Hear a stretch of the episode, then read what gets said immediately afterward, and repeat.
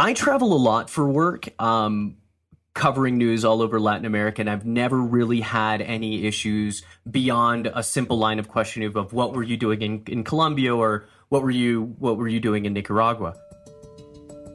I'm Malika Bilal, and this week on The Take, we're starting with a story about what happened to one of Al Jazeera's reporters, Manuel Rapalo.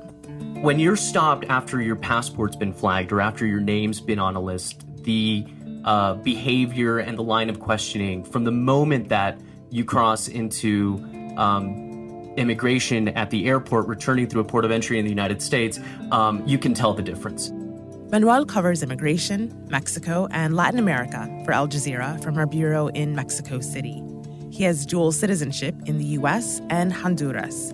And back in January, he found himself in a strange situation at an airport in Washington, D.C. I handed the immigration officer my passport. The expression on his face immediately changed.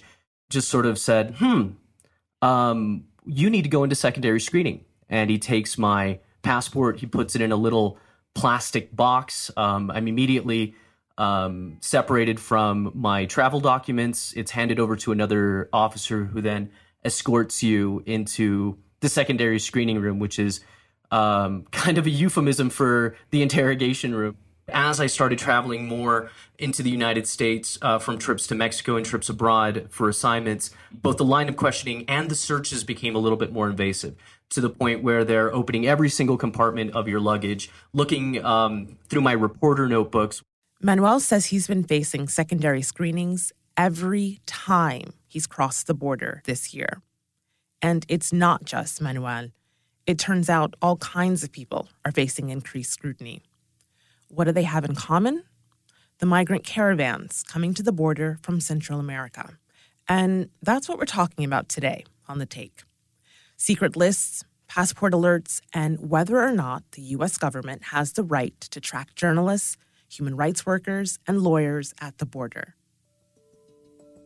In March of this year, a local TV station in San Diego, California, ran a bombshell report. For months, U.S. journalists and attorneys felt they were being sometimes targeted by their own government. And now, leaked documents from a government source show their fears were warranted. So, the individuals listed include 10 journalists, seven of whom are U.S. citizens, a U.S. attorney, and 48 people from the U.S. and other countries labeled as organizers, instigators, or their roles unknown. They had got a hold of leaked documents that showed that the United States government had put together a list of people working on the migrant crisis at the US Mexico border near San Diego. This document that got leaked included photos, info from social media, and even details on what cars they drove. The people on the list included human rights advocates, lawyers, and journalists. Some of the people listed were subject to heightened scrutiny. One photojournalist said that she was pulled into secondary inspections three times and asked questions about who she saw and photographed in Tijuana shelters. The congressional committee that oversees border agencies demanded a copy of the list and an explanation of why individuals were included, as well as any other secret dossiers that may exist. Manuel, you weren't on that leaked list, but like a lot of the people who were, you'd notice that you were getting all this increased scrutiny when you tried to cross the border. So by March, you were already a bit suspicious about what was happening to you at the border. What was your reaction to the San Diego document? How did you find out about it? I was on a flight. I was on my way to to Colombia, to the Colombia Venezuela border and I get a phone call from a friend uh, who's also a journalist. She's a, a, photojournalist that covers the border. I've worked alongside of her in a lot of events um, in Tijuana. And basically, what she was uh, saying is, uh, "Listen, Manny, this guy just contacted me from NBC uh, San Diego, and he says that he has a list." and I'm on it. And you should contact them to see if um, if you're on that list because both of us had been having issues when crossing into the United States, returning from deployments to cover stories on the border or or somewhere else in in Mexico. And I contacted them, and while I found out that I was not on that list specifically, there were other people that I know who are also having this issue who weren't on that list, which made us think, okay, this is actually a much bigger, much broader kind of issue than than one list that's targeting only 50 people. There is actually reason to believe that the list is a lot longer or that there are even multiple lists. I want to talk about the list that we know exists. The leaked document, I have it here. It's called, I'm going to read it out San Diego Sector Foreign Operations Branch, Migrant Caravan, fiscal year 2019, suspected organizers, coordinators, instigators, and media. And it's dated January 9th, 2019. Now, the cover indicates that the document is the result of a joint effort between Mexican intelligence and the Department of Homeland Security in the US.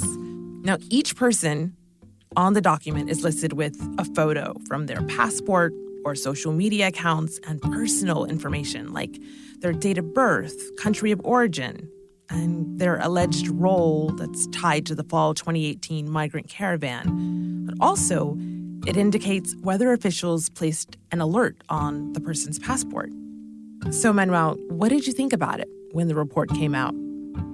I wasn't surprised by the report. It's sort of been an open secret, yeah, that, that there's surveillance, that there's that there's tracking of individuals and, and journalists that work the border. It's sort of something that's going on now, given the rhetoric from the president that that the media is the enemy of the people.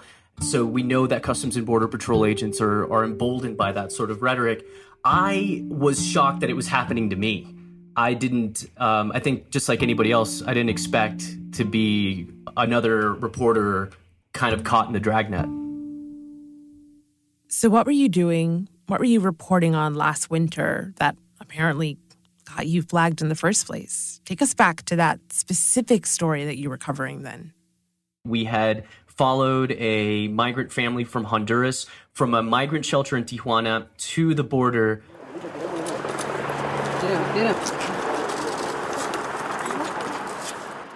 Um, it was the middle of the night. It was pouring rain. It was very, very cold.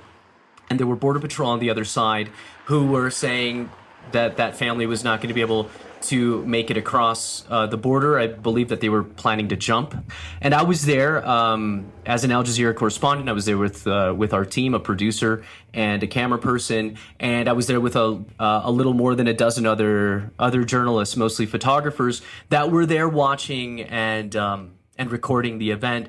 At one point, I I engaged with one of the border patrol officers who was basically accusing all of the reporters, all of the journalists that were there of of helping the migrants in both getting from the migrant shelters to the border.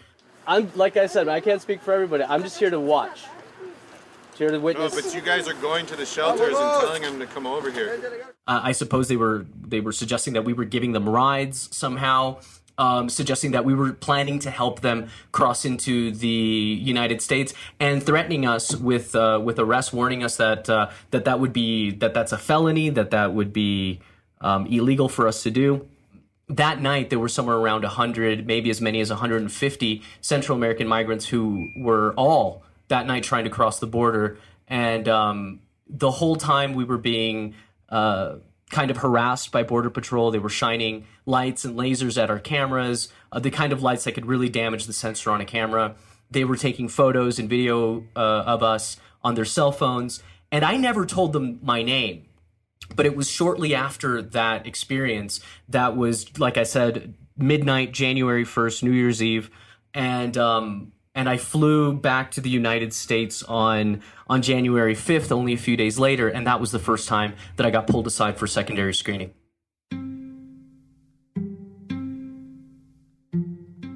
Do you think this is a willful misunderstanding of how journalism works, or do you think these agents were genuinely confused about who you were and what you were doing?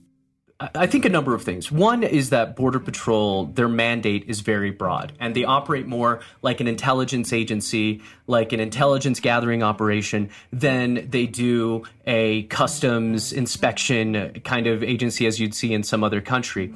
And I also think that they're more politically motivated now, possibly than ever, and they're emboldened by the rhetoric of the president who has vilified migrants, who has vilified the media, but they have the backing of US law. So they're not necessarily overstepping their bounds legally. There's just no laws yet that have evolved to grant everybody who's there working, like journalists and lawyers, uh, the types of protections that, I mean, we're just just from the observations from the outside, you would say these are all violations of our rights. But um, honestly, Border Patrol have they have the authority to do what they're doing. Manuel's not wrong. Customs and Border Patrol can search your belongings without a warrant at a port of entry.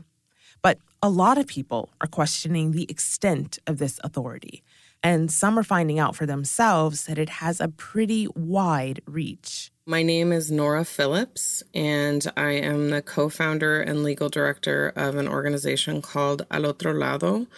I've been an immigration attorney for 12 years. I was born and raised in Wisconsin, and I am of Irish Italian ancestry.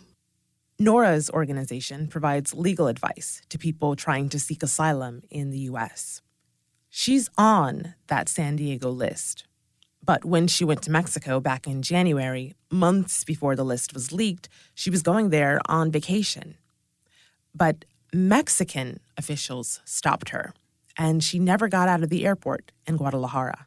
We landed at about midnight. Um, it was me, my husband, my best friend, and my daughter. And we were going through Mexican immigration. And um, after they swiped my passport, they told me that there was an alert on it. They um, took me into a back area. Um, it was like an office, and I they asked me a bunch of questions. Like it was probably an hour and a half of questioning. They wanted to know all the languages that I spoke. They wanted to know if I've ever um, had any weapons training. They wanted to know if I had any weapons on me. Um, they wanted to know how much money I had on me. And they kept asking me over and over again about whether or not I had any uh, pending criminal investigation or anything. And I said no. Then Nora told Mexican authorities about a lawsuit her office had filed against the Trump administration for the family separation policy at the border back in 2018. There was a real turning point, though, when I said, like, this is what I do for a living. We have this litigation pending against the Department of Homeland Security, and this happened to my colleague, um, you know, within the last couple of weeks as well. And then they said, oh, okay, okay. Because they kept saying, like, the, the reason that they place these alerts is that they, your country doesn't want you to leave. When it became clear that I was going to be separated and sent back, they let my my husband and my child come over, and at that point, I said to my child, "I, uh, mommy can't go because I have an alert on my passport," and she started just like sobbing hysterically. I uh, asked the two women, uh, it was two female immigration officers, um, if they were going to send, I said, can she stay with me? Um, because I, I can't do this to her. And they said, yes. And I said, are you going to take me to a detention center? And they said, no, um, because we're sending you back today. Uh, and then I said, are you going to separate me from her? Um, and so they said no. And um, it's really hard to talk about this stuff without crying. so I stayed there with with my daughter. She calmed down when she realized that she could stay with me, um, and we just waited out like eight and a half hours. And then Nora and her daughter were put on a flight back to the U.S. Nora says having this kind of scrutiny put on her at border crossings keeps her from doing her job because it makes it so much harder to work directly with clients in Tijuana who are trying to seek asylum in the US. And what that feels like to not be able to practice the thing that you're the the one thing that you're able to do to help. I have a law degree and experience in immigration law and and this is these are massive human rights violations. How am I not going to do everything I can to use this to try to help as many people as I can? So, is this legal? Can the government track these private citizens and subject them to this kind of search? The American Civil Liberties Union says it's not. They filed a suit against Customs and Border Patrol and other departments, including the FBI, for spying on and maintaining a secret watch list of humanitarians working at the US Mexico border. Brian Griffey also thinks the legality is questionable.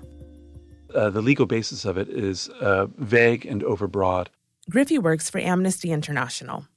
He and his colleagues dug into the issue of politically motivated harassment of civilians at the border, specifically human rights workers, after the San Diego dossier was leaked. So, our producer Ney interviewed him on the legal aspect of all this, and he helped us understand it. The legal framework that's been leveraged is um, uh, the criminal law on uh, human smuggling. So, the law is supposed to target those who are bringing people into the U.S. illegally. Griffey says that legal framework, it just doesn't hold up as a justification for keeping tabs on lawyers and activists and journalists. Just in December 2018, at the start of the month, uh, the U.S. Uh, uh, Court of Appeals for the Ninth Circuit in California uh, already struck down the very provision that authorities indicated they're applying in these cases as unconstitutional, precisely because it's overbroad. And the the the, uh, the ruling specifically noted that the Trump administration had made clear its intention uh, to uh, misuse the criminal justice system in order to target both professional uh, and lay people providing legal advice to asylum seekers and others on the border.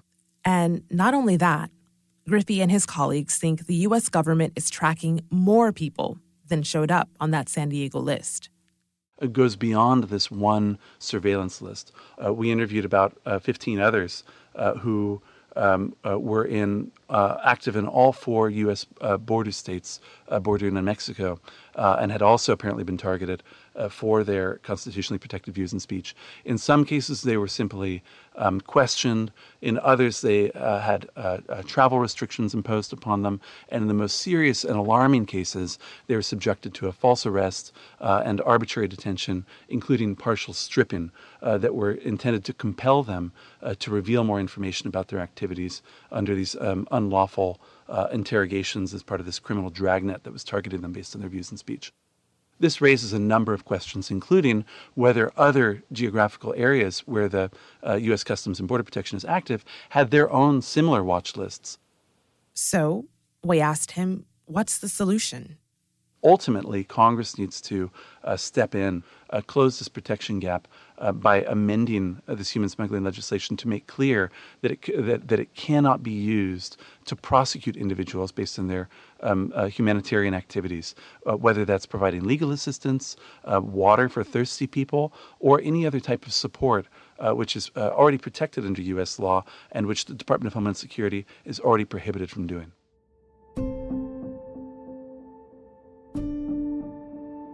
And there is interest in this in Congress. Arizona Senator Tom Udall and others sent a letter to DHS after the leaked document came out. They said they were concerned about the implication that the U.S. government was gathering intelligence on private citizens. And DHS finally responded back in July. Homeland Security's acting inspector general said they're conducting an investigation and will eventually release a public report. We asked the Department of Homeland and Border Patrol about all of this, about what information they collect on journalists and activists and why, and about whether they have deliberately restricted travel by putting alerts on people's passports. They didn't get back to us. Back when the San Diego dossier was leaked, Customs and Border Patrol eventually conceded that yes, they were collecting information on journalists and others. They said they were trying to gather evidence on events those people might have witnessed that could lead to legal action. But they denied that they target journalists for inspection based on their reporting. Amnesty International and the ACLU aren't the only ones who are critical of what's happening here. The Committee to Protect Journalists told us that, quote, these actions undermine press freedom and threaten the rights of journalists and their ability to protect their sources. We asked our reporter, Manuel Rapalo, if what he has experienced at the border has made him think about changing the way he works and the stories he covers. It hasn't made me not want to be a journalist anymore, not at all, but it but it absolutely has changed my behavior. I do things a lot differently now when I travel. Um, if I can, if I'm flying to the United States, I am not traveling with a laptop or with any used SD cards. If I can, I wipe my phone before I go, removing apps like WhatsApp. I have a trip coming up to visit family in the United States, and I, I mean, every time I think about it, it just the best that I could describe it is just this unnecessary source of anxiety, and I think that anybody uh, who's who's maybe thinking, oh, well, you know, this would never happen to me. That's not true at all. This could happen to anybody. This isn't just happening to journalists or human rights attorneys. It's happening to people that um, that are very outspoken about the issue of immigration. It's people that are critical of the way that ICE is managing the crisis at the border. It's happening to everyday people. And that's The Take. This episode was produced by Ney Alvarez with Priyanka Tilve, Amy Walters, Alexandra Locke, Dina Kesbeh, Morgan Waters, and me, Malika Bilal. Luke Rohr was the sound designer. Natalia Aldana is the social media producer. Graelyn Brashear is Al Jazeera's head of audio. If you haven't subscribed to the show yet, go to aljazeera.com slash the take. You can find subscribe links there and follow us on Twitter and Instagram. You'll find us at AJ The Take. We'll be back next week.